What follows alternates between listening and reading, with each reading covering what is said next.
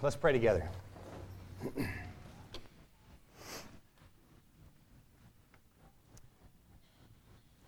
Father, there is none like you in heaven or on earth. And just as we sang this morning, God, you never change. God, we believe that. And God, our desire this morning as we continue to worship you now through prayer and through opening your word together, God, we pray that you would come and meet with us. Just as our brother has prayed for us, Holy Spirit, we ask that you come. Unless you build the house, those who labor build in vain. God, help us now. Help us as we open your word to be good hearers. God, I pray that you would help me to say nothing more than is in your word. God, please help us. In Jesus' name, amen. If you have your Bible, please open up to 1 Timothy.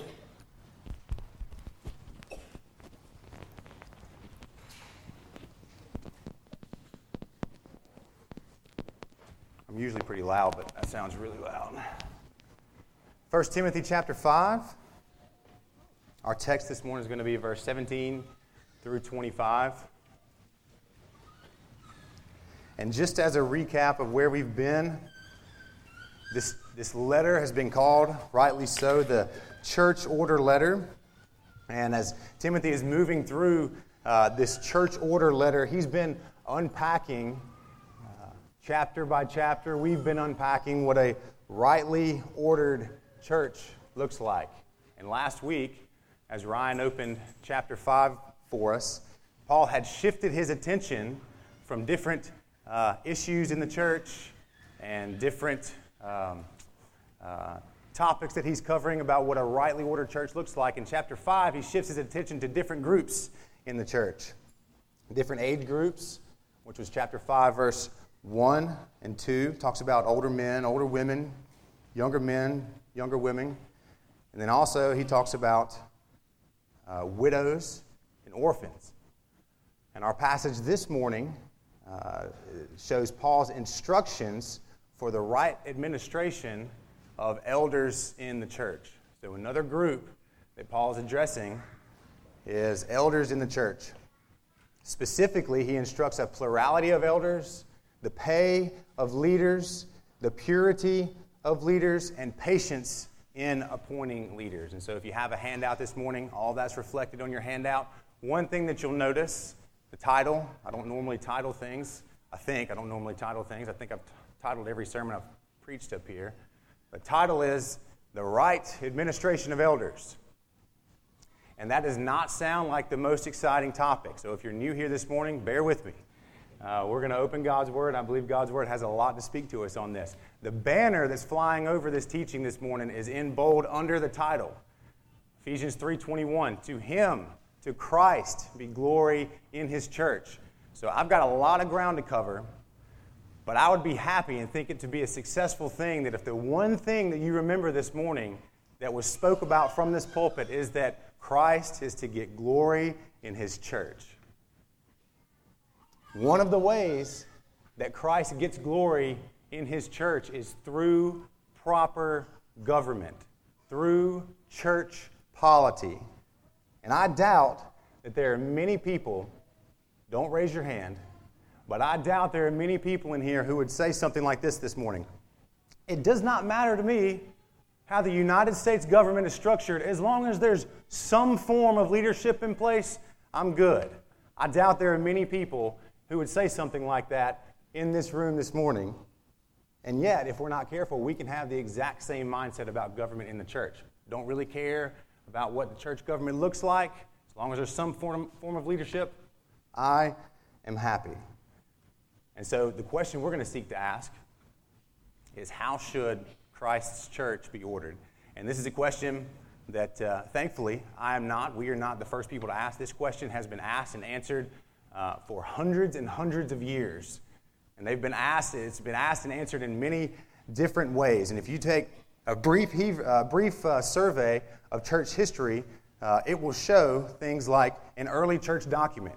Early church meaning uh, early first century maybe, or late first century into the early second century. And this document was called the Didache. And the Didache recognized a church government that consisted only of two offices elders and deacons. The church was to be led according to the Didache, an early church document.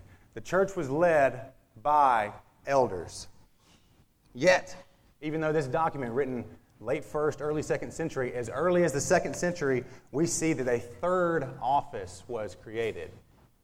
And that's because competent, notable pastors came to assume a formal office that distinguished them from local church eldership. These men assumed a position that was called a bishop, and they accrued authority above and apart from the local church. And not only were these bishops leading in their own congregations, but they were leading congregations in the wider area. Even sometimes in metropolitan areas, bishops would have authority over uh, entire churches outside of their region. And as time moved on, these bishops eventually began vying for position against one another until finally the Bishop of Rome insisted on an exclusive authority. An exclusive authority to be the sole arbiter in all matters of truth and faith over the churches. One man leading the show for multiple churches. And with that, the slide from the early church document, the Didache, congregational elder leadership had slidden from there all the way to a one man show leading the church. In this model of exercising authority, one man having, exercise, having authority over multiple churches can even be seen today. You can survey Jackson, Mississippi. You look around our area and see a number of churches who are organizing and structuring themselves in this way. And something important for us to know as we think about that is that God's people are directly influenced by the leadership of the church. Every church you've ever been in, that church has been directly led and influenced by the government structure that it has. One commentator said, said, as the leadership goes, so goes the church. As the church government goes, so goes the church. And so, this begs the question for us this morning Does Jesus have anything to say?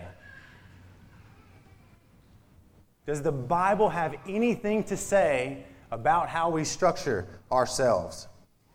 Does Christ, who loves his church, gave himself up for her, promised to build her up, does he have anything to say about how his, his church is to be ordered and governed and structured?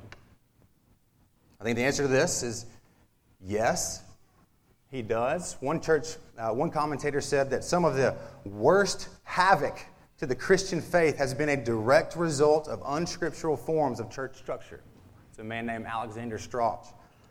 John Calvin, a uh, Reformation name you might uh, recognize, he was zealously committed to the idea that both the church's polity and everything done during its weekly gatherings should be explicitly or implicitly commanded in Scripture. And Calvin believed that churches would pay a price for organizing themselves not according to the Word of God, but according to the wisdom of the world. And this kind of thinking, the thinking of men like John Calvin and others in the 15 and 1600s, was one of the wonderful outcomes of the Protestant Reformation. Churchmen recovered the conviction that Scripture, rather than timeless tradition, was sufficient for determining the teachings and the doctrines of the church. And in fact, our church right now, um, most of our Bible studies are going through um, the book of Exodus right now. Did you know, if you haven't gotten there yet, sorry for the spoiler alert, but over almost over half the book of Exodus is dedicated to God giving detailed uh, information, detailed instruction about how to build his tabernacle. From everything from height, length, and width to number of rings on curtains, to the color of curtains. He also told his priests who are going to be entering into, uh, into the tabernacle what they should wear. Then we get into the book of Leviticus, and we even have more instruction about who can enter into this tabernacle, how they should enter into it, who can't enter into it, why can't they enter into it. So it seems like God has much to say about how people enter into his presence.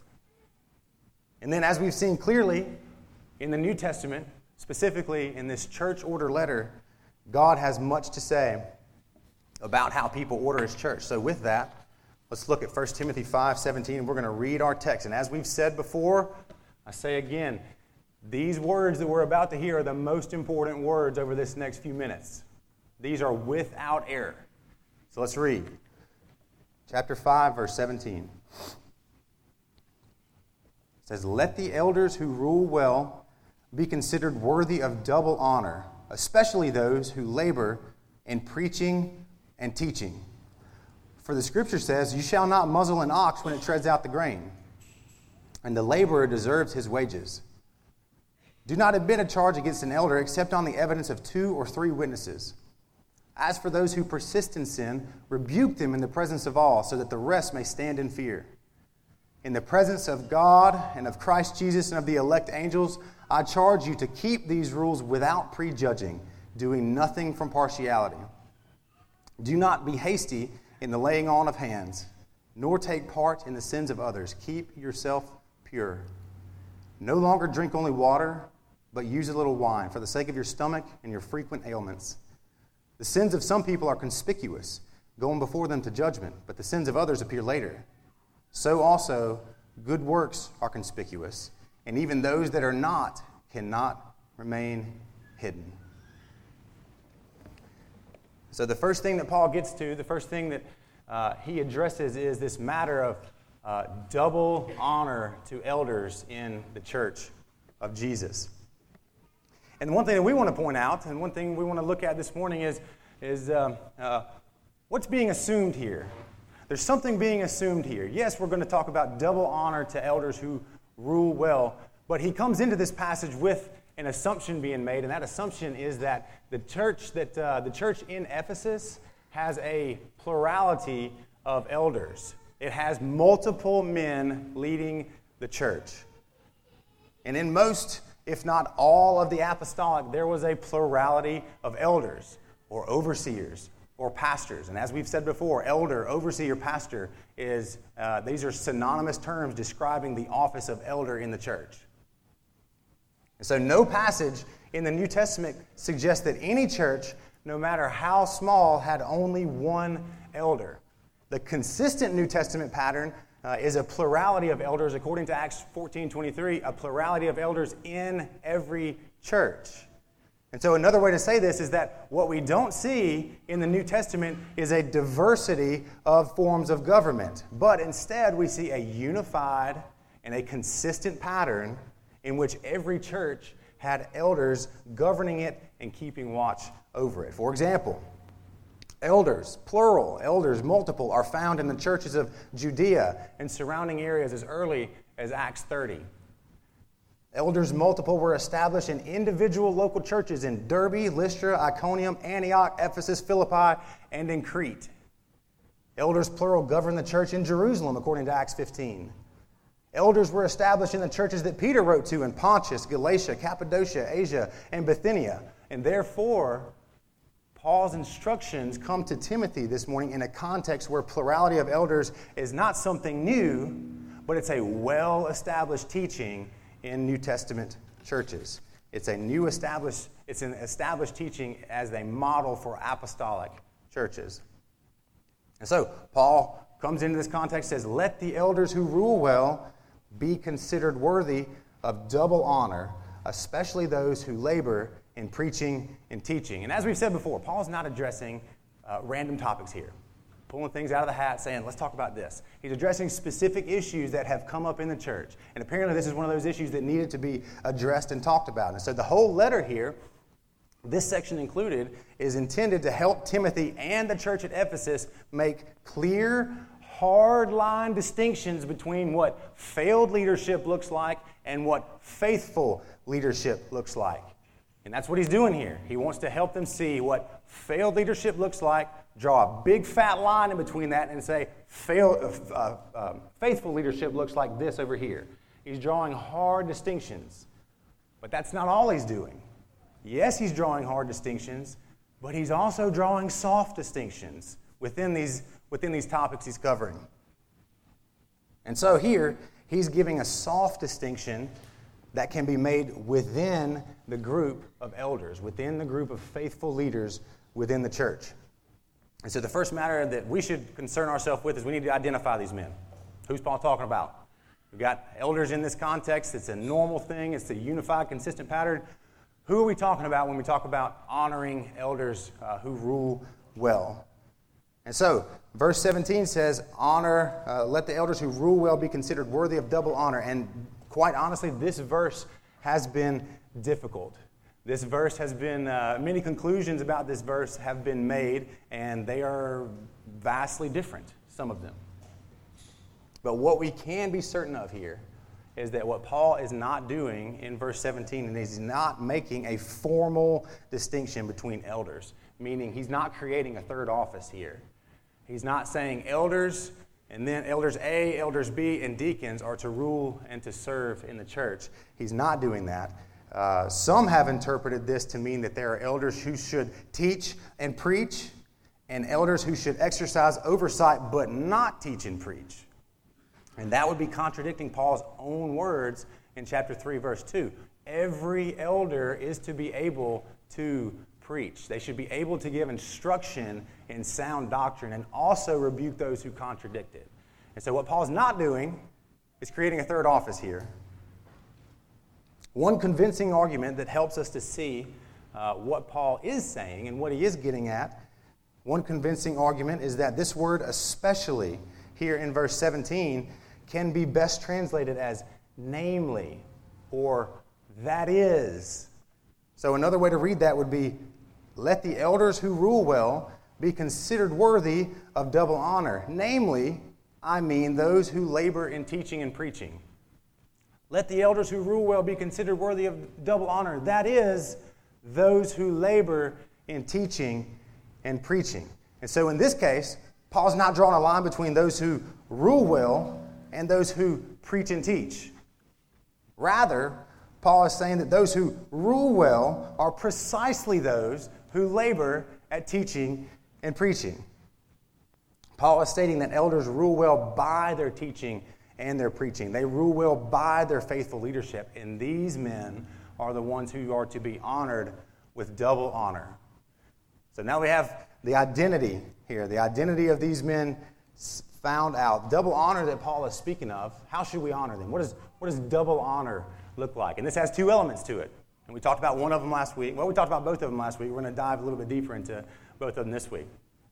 Two elements of double honor is honor and also pay. And so the word honor, when you think of the word honor, you should honor someone, you think rightly so. Respect them. There's a respect that's due there. And so honor does mean that. It does have an element of respect. There's to be a, uh, a respect for faithful leaders in the church, a respect for the office of leader within the church. In fact, 1 Timothy 5 12 through 13, Paul says, We ask you, brothers, to respect those who labor among you and are over you in the Lord and admonish you, and to esteem them very highly in love because of their work. Well, who's that talking about? Well, Paul says, those who labor among you and are over you in the Lord. He's talking about leaders in the church, elders in the church who are laboring among the flock. And he said, respect them. And then he goes a, a bit further and says, esteem them highly in love because of their work. And so, yes, there's an element of respect, an element of honor here with this office. And then uh, uh, Paul goes on from there.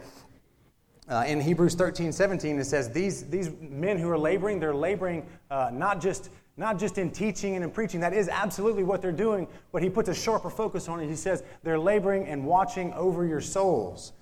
Philippians 1:25 says that these laborers are laboring for your joy. And so the idea, the double honor going to these men, there should be a respect that we have for the office of elder.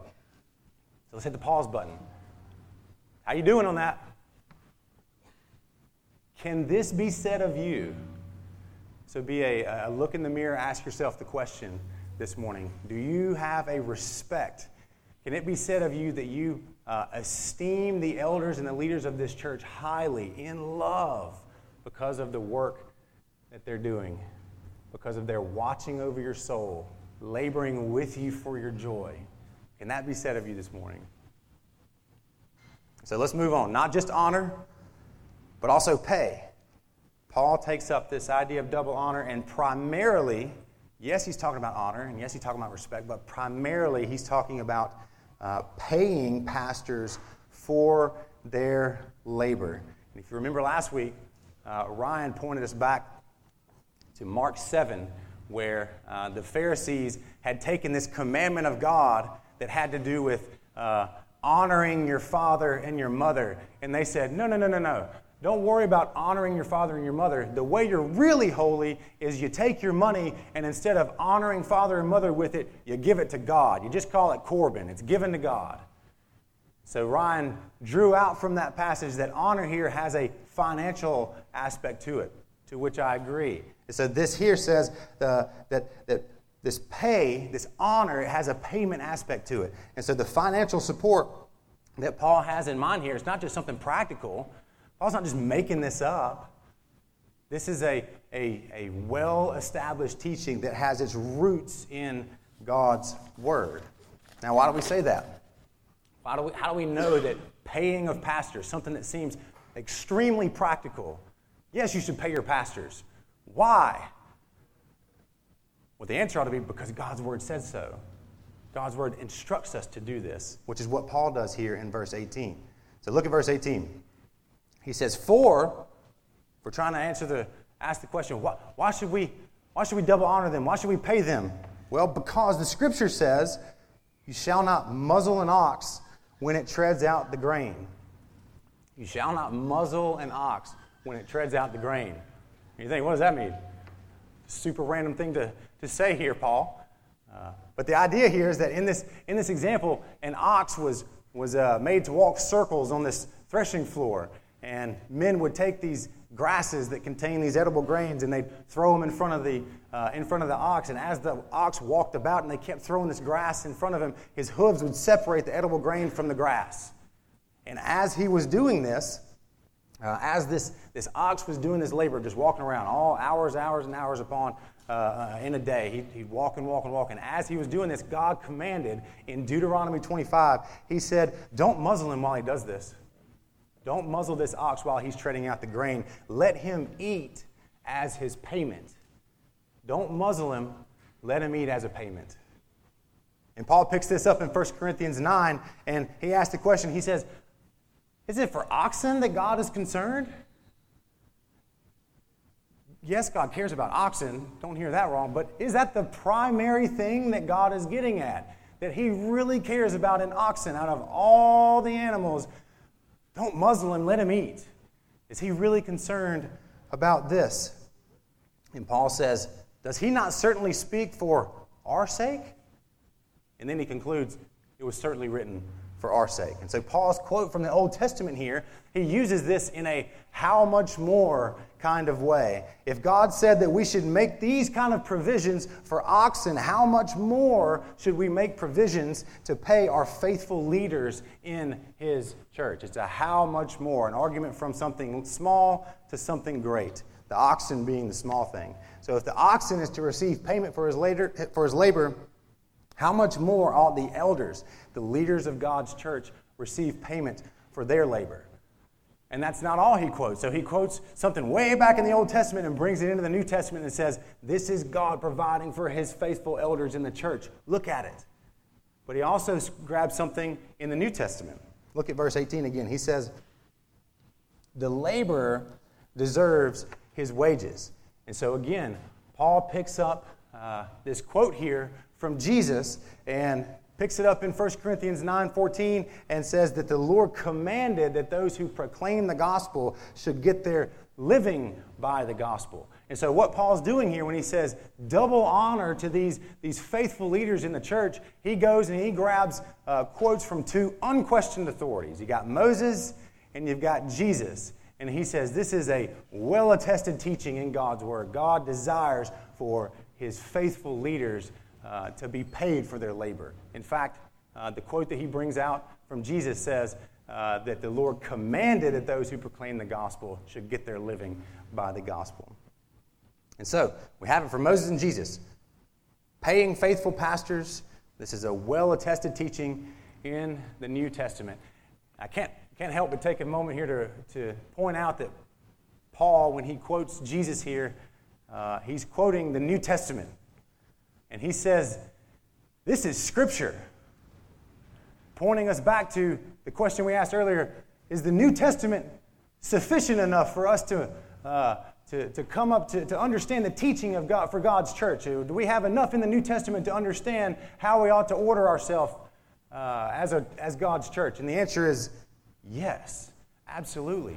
Jesus had faithful leaders in his church leading his bride when he said things like, The laborer deserves his wages. And you got to think about this with that statement. The shepherds that are over Christ's church are not head shepherds, they're under shepherds. They shepherd under the authority of another.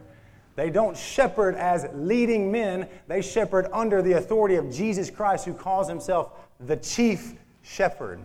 The chief shepherd is the one that we want to see emulated. We want to see him, uh, we want to see his work exalted. And Christ, the chief shepherd, is making provisions for his under shepherds to, to be paid for their labor. And this is a kind thing of Christ. He cares for all in his church, and he cares for those who are leading his church, so much so that he would even take care of practical needs. When the chief shepherd himself said, Foxes have holes and birds have nests, but I have no place to lay my head. The chief shepherd, not taking payment for his labor, yet ruling well, ruling in a way that no shepherd, no under shepherd has been able to uh, walk in perfectly because we're filled with sin. But him being sinless sets a wonderful example here. It's an amazing thing that Christ would uh, say, pay laborers when uh, he himself was not taking pay for his own work. And so, paying, faith, pay, paying faithful pastors is a well attested idea in the New Testament. So, how do we think practically about this? Old Testament has much to say, New Testament has much to say. What do we do now? So, I think two things that we can think through is this passage will help us to understand how we should pay, and then also helps us to understand who we should pay. So, how we should pay, we can learn a lesson from the ox when we consider this question. What you don't want the ox to do when it's treading out the grain is to hesitate. When the ox is walking around, you don't want to muzzle him because that's going to cause him to hesitate. Therefore, we should let him, uh, God says, pay him for his work. Let him receive a payment for his work. And in the same way, we don't want leaders in the church to hesitate in their study of God's word out of a concern for money. We don't want them to do that. One commentator said, What we want is quality men giving quality time to quality study to produce quality teaching, and that's going to take resources. And to help us understand how we should pay as well, this is a helpful thing for me. Hebrews 13 17 puts a sharper focus on it, and it says this Hebrews 13 17 says, Obey your leaders and submit to them, for they are keeping watch over your souls as those who will give an account. Now, that's a weighty statement. Obey your leaders and submit to them. Why? Because they're, they're watching out for your souls. But not just because, they're watching out for your souls as those who are going to give an account to God for your souls. There's some weight applied here. And then he goes on and says, Let them, meaning the elders, Watch out for your souls. Let them do this with joy and not with groaning, because that would not be of any advantage to you. So, no advantage to you if we have leaders who are going to give an account for your souls and they do it joylessly. That's no advantage to you to serve you without joy. And so, excuse me. We want our leaders who are keeping watch over our souls to do their work with joy. And another way to say this is we want them to do it without hesitation. Don't worry about your pay. Pay them so that they might do their work with joy and without hesitation. And it's tempting to think I've actually heard this interpreted this way that double honor means double pay. And that is not true. and so I'm really sorry to Dustin and Ryan. We're not meeting after this to double your salaries. Anybody who is wanting to make this pulpit a means of gain by making twice the amount of money they ought to make, you're not finding that here. Does not mean double pay. but what does it mean in terms of practical ways to think through paying our pastors, paying men now, and then also paying uh, pastors and elders in the future? And one simple way to think about this, and this is so practical our pastors should not live above or below the average member in this congregation. We don't want to pay them so low that they hesitate. We don't want to pay them so much that they are then snared by the riches of the world, snared by things. So we don't want to pay them above or below uh, the congregation. So there's how we should pay. What about who we should pay? we are likely going to be calling men into leadership in this church who will have part time, maybe even full time jobs. And what we're striving for, no matter who it is part time, full time jobs, no jobs at all outside of laboring over the church. What we're striving for is appointing qualified men who care for the sheep well, lead well, and devote time to studying and preaching and teaching. But here's the question since that's what we want qualified men, preaching, teaching, lots of time devoted to studying. What if God raised up 50 faithful leaders tomorrow in this church? What would we do? It's a tough question. The first thing we would do is we would rejoice. We'd praise God for helping this small local church in Jackson, Mississippi. We'd praise God for that. Lost my place. But here's the question Could we support them? Could we pay 50 qualified men uh, enough to do their work without hesitation and with much joy? And the answer is probably not. I doubt it. Unless people hit the lottery really quickly, that's not going to happen anytime soon. And so, how should we think about who we should pay? Well, look back at verse 17. He says, Let the elders who rule well be considered worthy of honor, especially those who, who uh, uh, labor in teaching and preaching. And we need to see that there, this is a soft distinction that's about to be made, okay? Not drawing hard lines between uh, faulty or failed leadership and faithful leadership, but a soft distinction is about to be made. And he's making a soft distinction here in terms of time between elders who can devote more time to studying and teaching and preaching and elders who cannot devote that amount of time to studying and teaching and preaching. There are going to be faithful elders who spend much time teaching and preaching, and there are going to be faithful elders who do not spend as much time teaching and preaching due to uh, jobs, due to families, due to outside circumstances, uh, and that's okay. That's okay. And one thing that uh, we need to remember is that every elder is going to have this, the same qualification. They must be able to teach, but maybe only some that we appoint will have enough time to, to, to do the teaching. And here's one thing this doesn't mean, okay? There's some of what it does mean. Here's what it doesn't mean. There's not, a, not such a thing as an, an A team elder and a B team elder. Super varsity, junior varsity. That is not a thing. That does not exist. But what we will have is a group of equally qualified men who devote time to study God's Word and serve God's church through faithful leadership. And those who are able to devote much time to teaching and to preaching, to the study, to the laboring over God's Word, as long as it fits within the church budget. And that's an important parenthesis there. As long as it fits within the church budget, they will be paid. They should be paid. And so Paul moves on from the payment of elders in verses 17 and 18,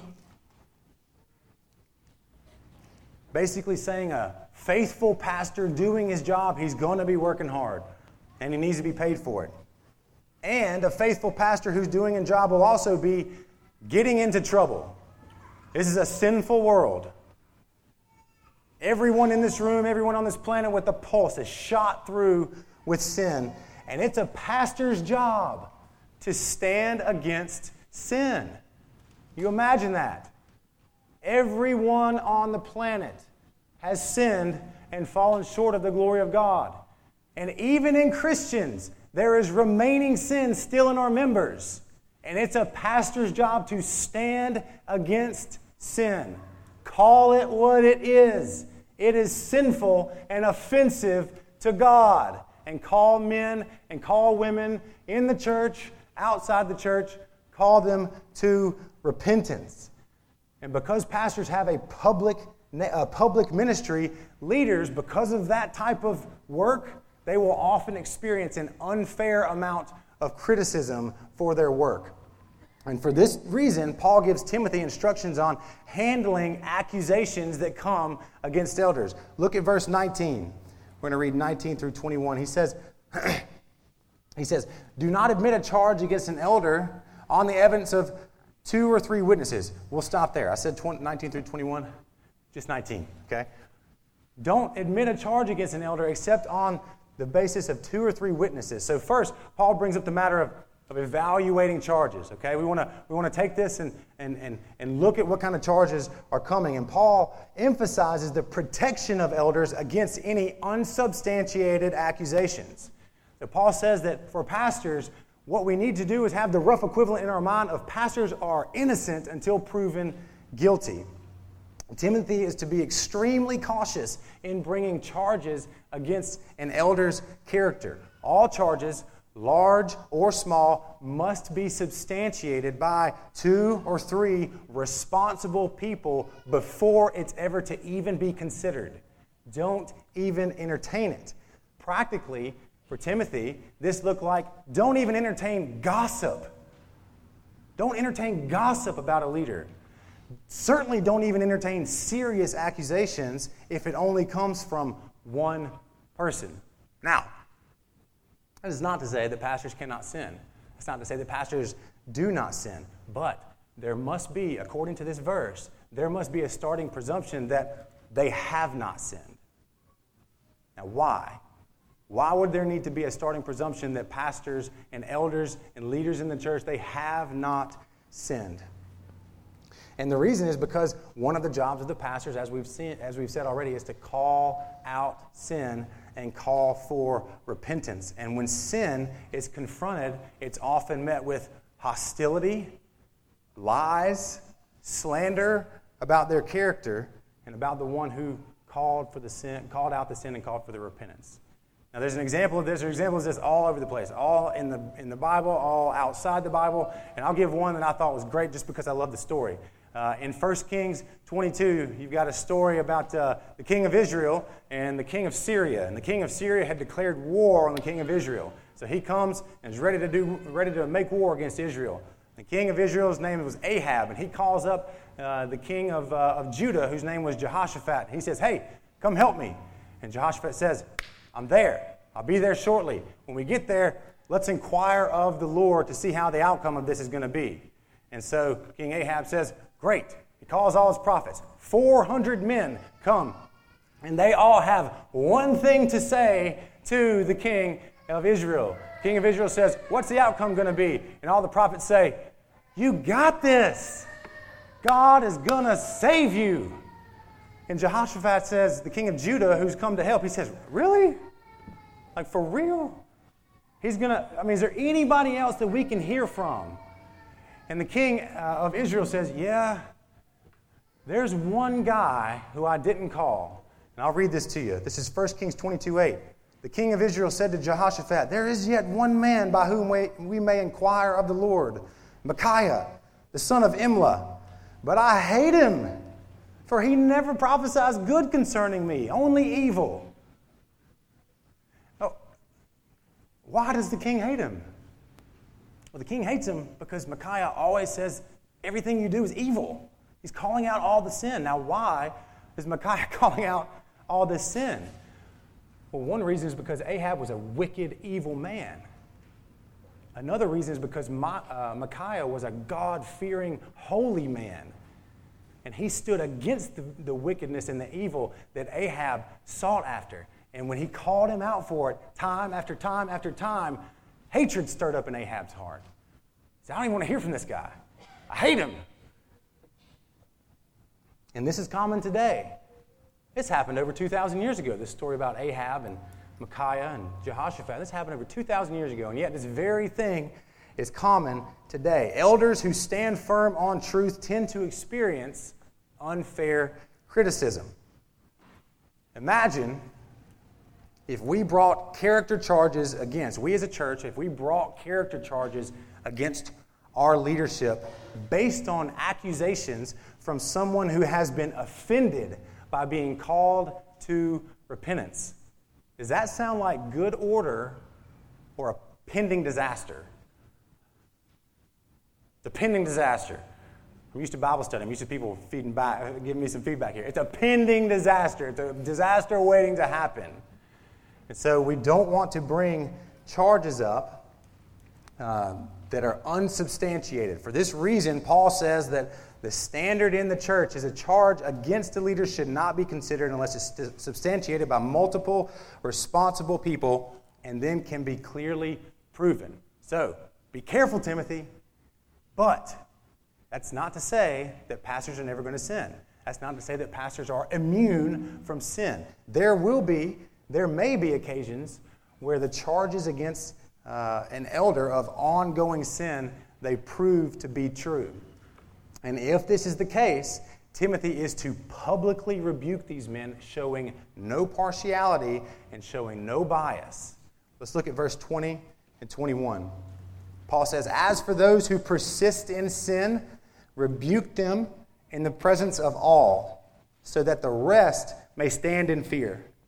In the presence of God and of Christ Jesus and the elect angels, I charge you to keep these rules without prejudging. And so Timothy is to publicly rebuke pastors uh, who are caught in ongoing sin. this rebuke likely incur, uh, includes removal from the pulpit, not preaching anymore. And it may even include removal from the church. Flip back with me to chapter 1, 1 Timothy chapter 1, verse 3. Paul says in verse 3 As I urged you when I was going to Macedonia, remain at Ephesus so that you may charge certain persons not to teach any different doctrine. So here's the question or, or here's the, the situation Timothy, go to Ephesus, charge them. Lay out a standard for them that says, stop teaching this doctrine. Here's the question What if they repent? Man, praise God. Praise God they repent. That's the goal. When Timothy charges them, they, they actually obey. They stop teaching this doctrine. Here's another question What if they don't? What if they don't repent? What happens then? Well, what happens is uh, removal from their post, removal from uh, the pulpit, and even if they continue in this sin of teaching false doctrine in the church, uh, removal from the church. And some may think that sharp public rebuke is unloving. But listen to me on this. The most unloving thing to do for all parties involved is to dismiss the, command of, the commands of Christ in his church. That's the most unloving thing to do. It's unloving of Christ, it's unloving of his church, and it's unloving of the offender, which is why Paul says in verse 21 show no favoritism, show no partiality. Take courage and rebuke these men who are, cons- who are consistently walking in sin. They have patterns of sin in their life and they're leading the church astray. Rebuke them. And if, we, if you're still in chapter 1, this public rebuke is tempered by something that Paul has already said. The idea of this public rebuke is found in, in, uh, in verse 5, where Paul says, chapter 1, verse 5, Paul says, The aim of our charge is love that issues from a pure heart and a good conscience and a sincere faith. And so, uh, the, the aim of what Paul is going for. The, the public rebuke is an act of love here. It's not meant to be something that's mean spirited, it's meant to be an act of love. It's love for Christ, it's love for his church, and it's love for the offender. now, motivation. Let's talk about motivation for public rebuke. What's the, what's the fire that burns underneath this? What's the thing that, that, that uh, gives it energy and, and, and helps it go? What should we be thinking about when we think about motivation for public rebuke? One motivation for public rebuke is to minimize the harm to the name of Christ. Because of the public nature of the work of elders, ongoing sin in their lives publicly drags the name of Jesus through the mud.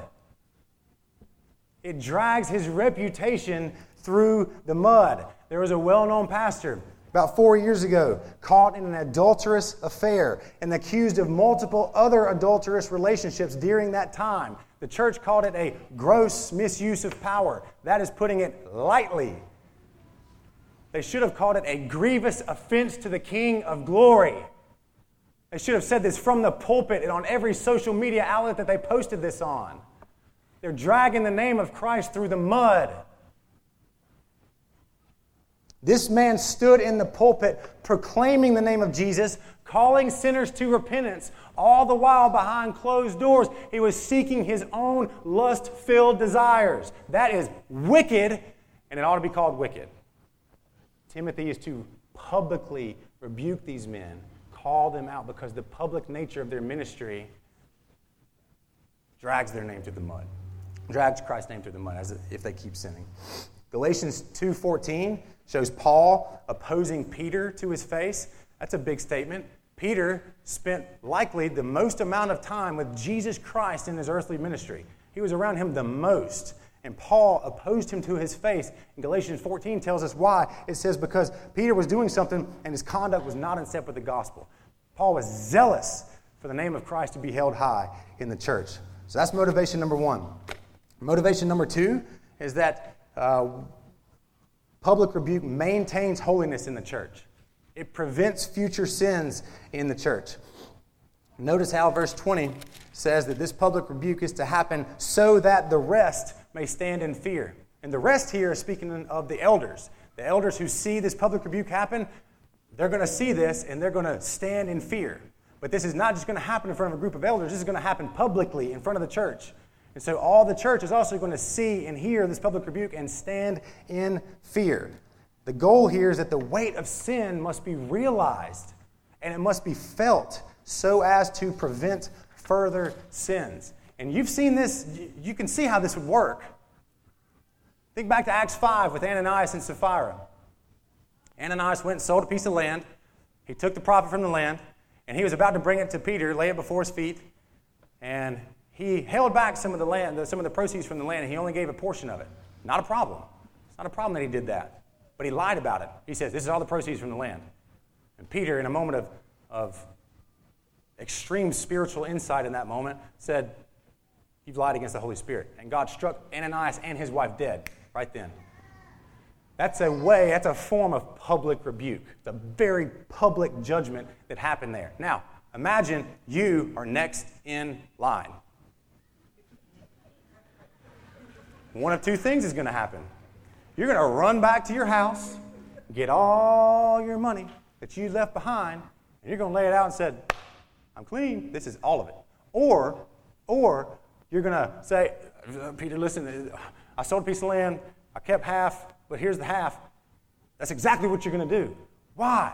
Because public rebuke maintains holiness in the church. This public rebuke is intended to prevent future sins. And Ananias and Sapphira, perfect example of that. So that's the motivation. We want to prevent future sins, and we also want to minimize the harm to the name of Christ. Motivation. What about the goal? What's the target? What's the thing we're shooting for? Motivation is the fire that makes it go, the fire that gives it energy. What's the goal? And the goal in public rebuke is repentance and restoration of the brother involved. The goal of public rebuke here in 1 Timothy 5 is the exact same goal in the rebuke that Jesus told us to, to give in Matthew 18. In Matthew 18, Jesus says, If a brother sins against you, go and tell him his fault. And if he listens to you, you've gained your brother. And that's the goal here.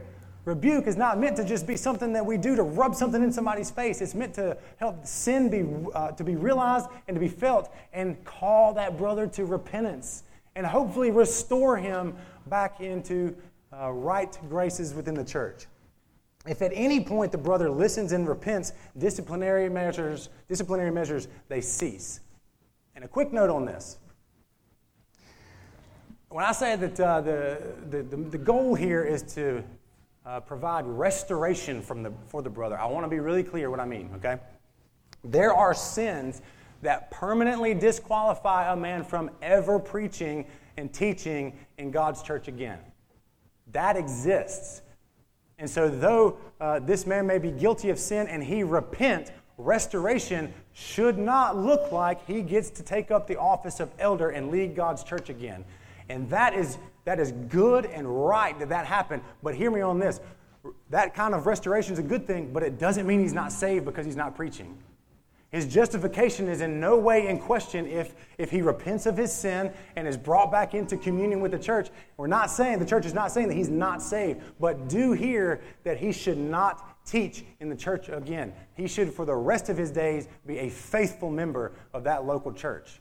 And to add on to that story I was telling you about earlier about a pastor who had, had, had an adulterous relationship, he actually was restored back into leadership of the church, and that is a constant dragging of the name of Christ through the mud.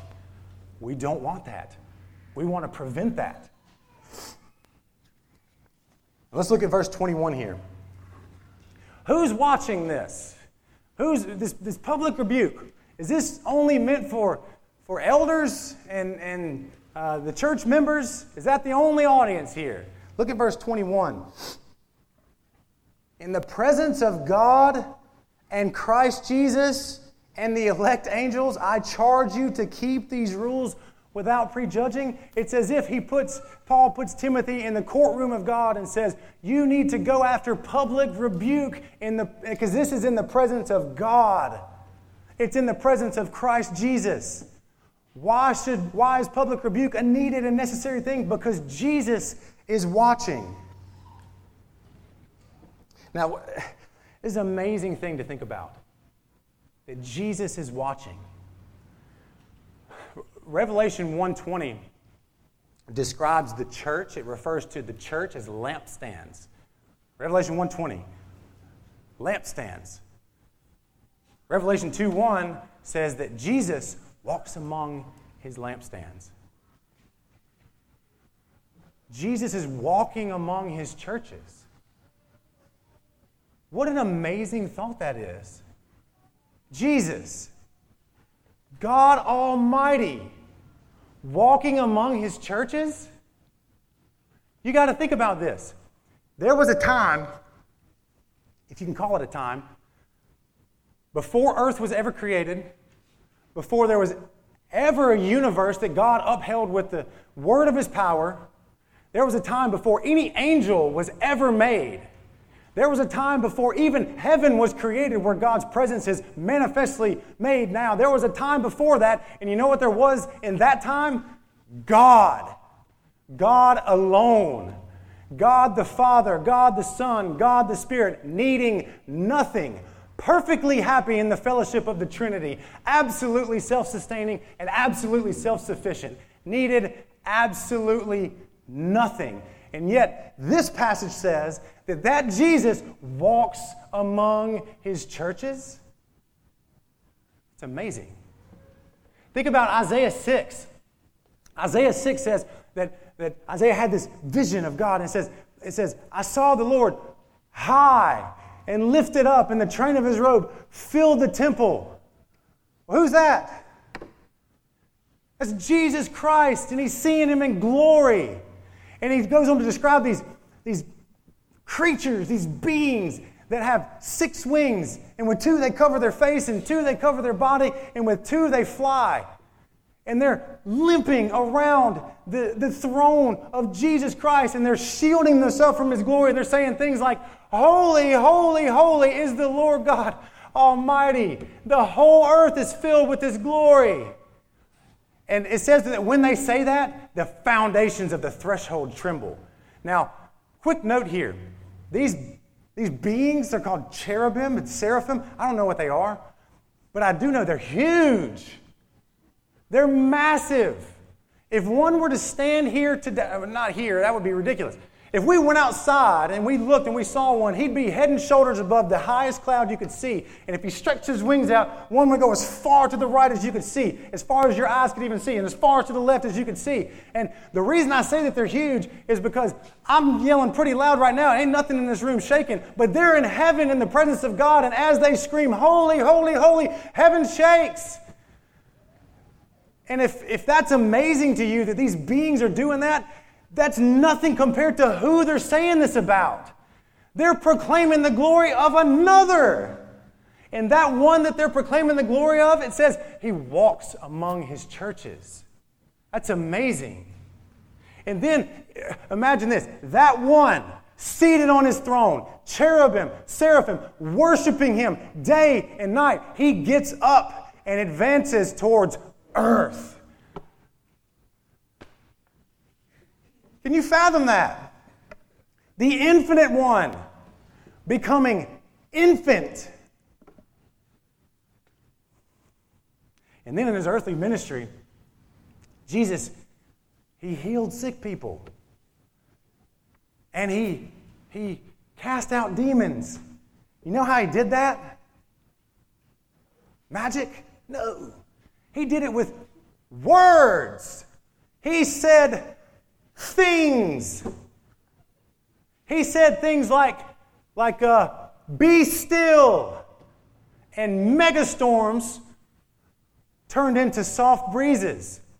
He said things like, Lazarus, come out. And a man that had been dead for days had nothing flowing through his body. He was dead, dead, dead. He came out of the tomb because when Jesus spoke, life pulsed into his veins. That's amazing. And then that one is the one that walks among his churches.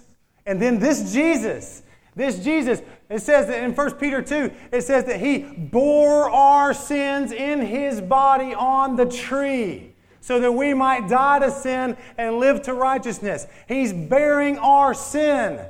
Well, what's the big deal with that? Well, the big deal with that is that your sin deserves God's wrath. My sin deserves God's wrath.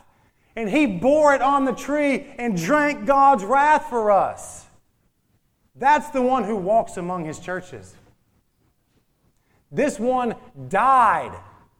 You say God can't die? And you're right, which is why we celebrate Jesus as the God man, God becoming flesh, putting on skin, bones, becoming made in likeness of men. He died. And then he shows three days after his death that even death bows the knee to Jesus Christ. He comes out of the grave. And then Daniel 7 tells us he's brought before one that's called the Ancient of Days. And to him is given a dominion and authority and a people from all nations and languages and tribes and tongues. And that is the one who walks among his churches. Can you see it? Can you picture that? This is not an insignificant building. You are not an insignificant group of people. Jesus dwells in his church and he walks among his churches. And so, Jesus is among his church and he's honored. We honor that one when we structure ourselves and order ourselves according to his word and we walk in obedience to him. That honors that one. Let's go after that. It's hard to transition from that. Because of the unpleasant reality of disciplining elders, the selection of elders calls for both wisdom and care and patience. And so, the next section, Paul admonishes or encourages Timothy to choose leaders wisely. And this serves as a simple practical explanation as well. Um, Paul tells Timothy to choose leaders wisely, and he says this two ways. Or uh, there's, there's two ways to interpret this negatively and positively. The negative way to say it to Timothy is Timothy, don't be careless. Don't be careless in the selection of elders. It is difficult to discern a diseased plant from a healthy plant in a young garden. That's a difficult thing to do. Much time must pass before the disease becomes evident. And the exact same thing is true for sin in the heart. Look at verse 24. Verse 24 says, The, sum of some, the sins of some people are conspicuous, or they're, they're obvious. They obvious. They, it's almost like they just, they're so obvious it goes before them to judgment. The sins of some men are obvious, and no one would appoint a man with serious moral failings. But it's the sins that are not obvious that are dangerous, and they take time to show. Therefore, Timothy, don't be careless in this matter of appointing elders. Carelessly appointing elders is the path of a pending disaster in the church. Look at this very church in Ephesus as an example. Had so many problems in this church. What's at stake? What's at stake in the careless appointment of elders? And Paul says in verse 22, he essentially says, being responsible for the sins of others. That's at stake. Look at verse 22. Do not be hasty in laying on of hands. Don't do that, nor take part in the sins of others.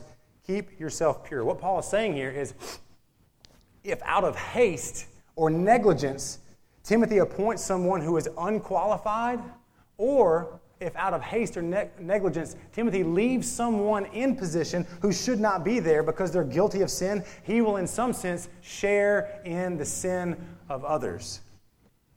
He will, in some measure, bear the responsibility for sins overlooked or committed in the future. Therefore, Timothy, don't be careless. Don't be careless. Keep yourself pure. So that's the negative way to say it. The positive way to say it is take great care in the selection of elders. And one way that Timothy is to take great care in the selection of elders is only accept tested men, men who have been tried and who meet the qualifications. Paul has already spoken this way in this letter. He's spoken this way in chapter 3, verse 10 about the deacons. Look at, look at chapter 3, verse 10. He says, Let them, the, the deacons, uh, be tested first. Then let them serve as deacons if they prove to be blameless. So notice the then statement.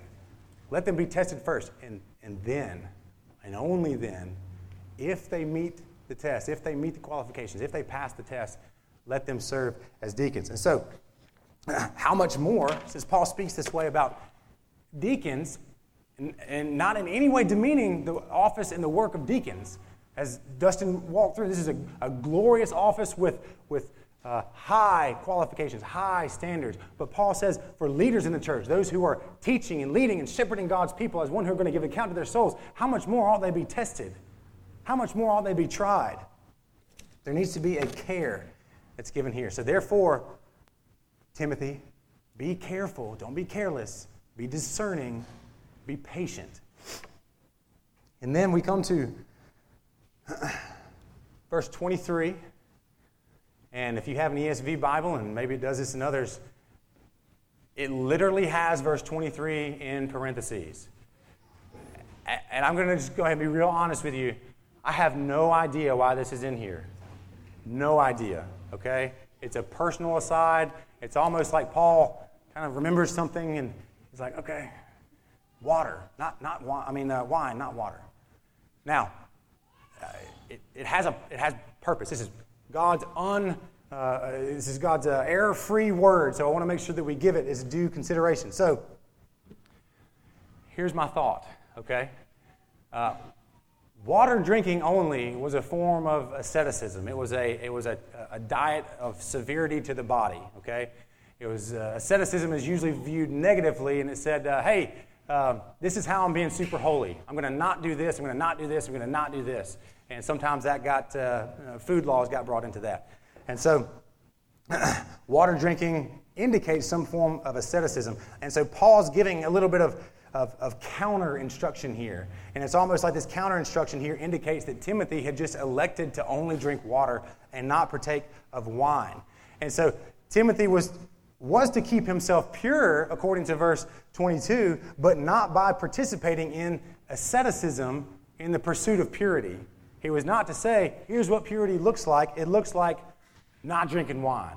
How I'm going to be real pure, how I'm going to stay real holy, is that I drink water only and I don't drink wine. That's not what is being said, uh, said here. Abstaining from wine is not what purity looks like in the church. And so the logic here is, is keep yourself pure, but in doing so, don't partake in the lawlessness of those ascetic tendencies that the false teachers have, that he's already talked about in chapter 4, verse 3. Don't do that. And so, it's my best shot at verse 23. Test me on it. Uh, that's the text. Let's make three quick applications. Final exhortation. This, this exhortation is in light of our church moving toward uh, appointing more elders in the coming months or years. And so, here's the main exhortation don't sit on the sidelines, be involved. As we think through appointing new elders, as we think through uh, uh, adding elders to uh, this local church, don't sit on the sidelines. New members, hold your hands up real quick. Okay. This includes you. Don't sit on the sidelines. Just because you're new doesn't mean you should not be involved. Be involved in this. I want to give you three ways to be involved, okay? Way number one pray. Pray fervently. Pray diligently that God would help us and give us wisdom as we pursue this. In Acts 20, it says that the Holy Spirit puts uh, men in leadership over God's church. Therefore, we ought to pray that we do this well. We ought to pray for help and for wisdom in doing this. And here's some things to pray for. Here's, here's something to help guide your praying. First thing, pray in thanksgiving for our current leadership who's striving to lead us according to God's word. Faithful leadership is a gift, it's not a gimme. It's a gift in the church. And so, therefore, our church has been greatly gifted by God with faithful leadership. And so, pray in thanksgiving for that. That's something that we ought to be happy about and joyful about. Pray for our current leaders as they consider adding more elders. There's wisdom and there's care that's needed in the process of adding elders. Pray for them to have wisdom in this. And then also, as new elders are put forth, pray for these elders, for their purity, for their teaching, for their time in study. The banner that I said is flying over this whole sermon is Ephesians 3:21. To him be glory in the church. Pray that that would be the banner that hangs over their life as they approach leadership in the local church. Pray that for them. Okay, number two.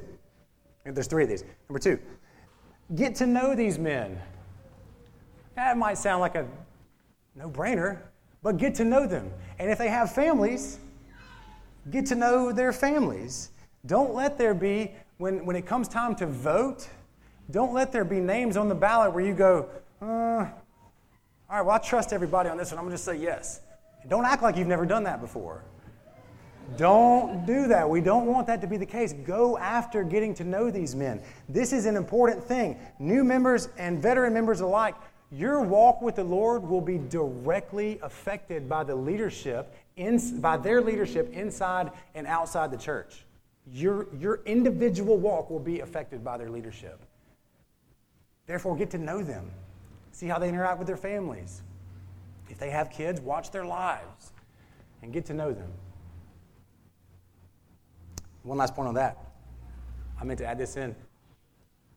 I don't even want to know how many parents there are in here. over half this congregation is a parent.